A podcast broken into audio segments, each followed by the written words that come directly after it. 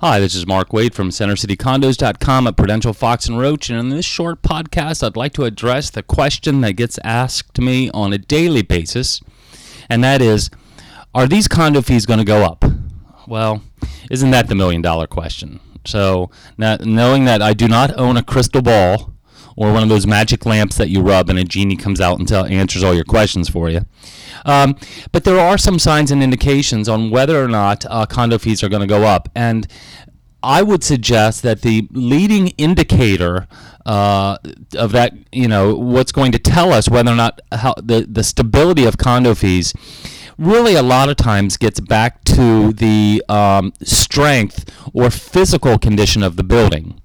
Because if I take you, if I show you a condo and the hallways look like crap, and it's clear that the exterior windowsills have not been painted in 15 years, and the ca- carpet looks like crap, and the elevator's old and crickety, and and it's an old building to begin with. It looks like it hasn't really been paid a lot of attention.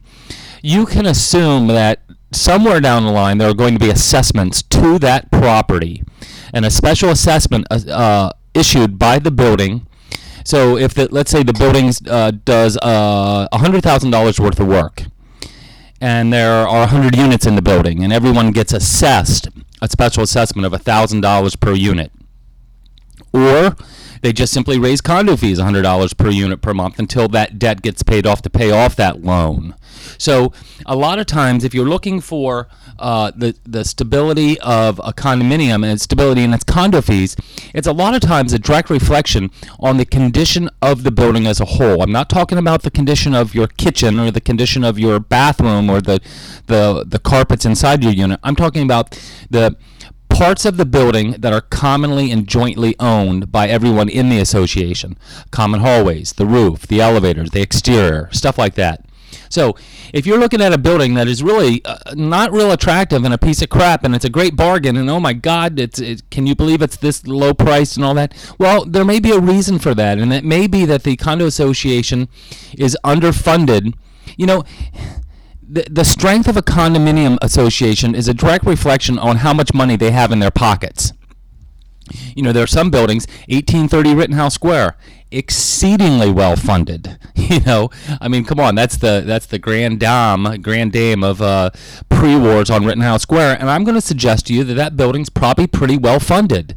Um, you know, they keep up with their exterior, they keep up with the doorman, they keep up, you know, I mean the uh, uh, the common elements, the elevators, all that kind of stuff, and the building's probably pretty well funded. Um, one thing that we'll also want to look at are exterior doors and windows. You know, uh, the Hopkinson House, House and Academy House and the Philadelphian, big, massive buildings that have recently replaced all their windows and doors, exterior out to decks and things like that. They required a special assessment. Now, those buildings have a tendency to be very well managed and very well funded, although there was a special assessment needed for such a huge project. But getting back to the essential question will these condo fees go up? Uh, two things. Number one, we want to look at condition of the building and whether or not it's there's any deferred maintenance that we can easily or visually spot, or um, if the building is planning any uh, improvements, you know, that will be reflected in the condominium documents, the 34-7 to be specific. Um, but also the the other factor that may cause that I see condo fees to spike is when a developer holds a building and then turns it over to the association. You know, there's one building in town that you look at these condo fees that the seller, the developer is suggesting, you know, the condo fees on this 2,000 square foot unit are going to be $100 a month. And, you know, you're looking at those, and anybody with half a brain has got to know that it's bullshit. I mean, you can't even staff a, fr- uh, a high rise building with a front doorman for condo fees of $100 a month. How are you going to pay for the electricity for the elevator, the electricity for the common hallways, the maintenance, the upkeep, the garage door that lifts up when the cars come in? So, the two things, the two biggest things, one more time, that I think are going to impact the value or impact the uh, future uh, stability of condo fees. Number one is building condition and whether or not there's any deferred maintenance on it.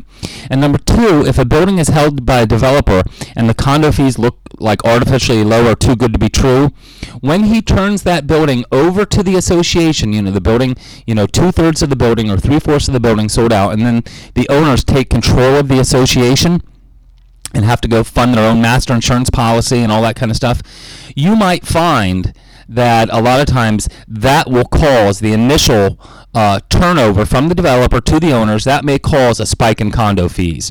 Uh, but you know, a building that has been turned over to the owners, that's in relatively good condition, that's been well maintained, it does lend some credibility that there's some stability in future condo fees there. Uh, but in my opinion, it primarily gets primarily gets back to condition of the building as a whole. If there's no deferred maintenance, you can uh, be relatively assured that your condo fees, you know, they're going to have some stability there because you're not paying for an upgraded new elevator or pointing to the exterior or new windows or a new roof or new common new hallways or things like that. You know what I mean?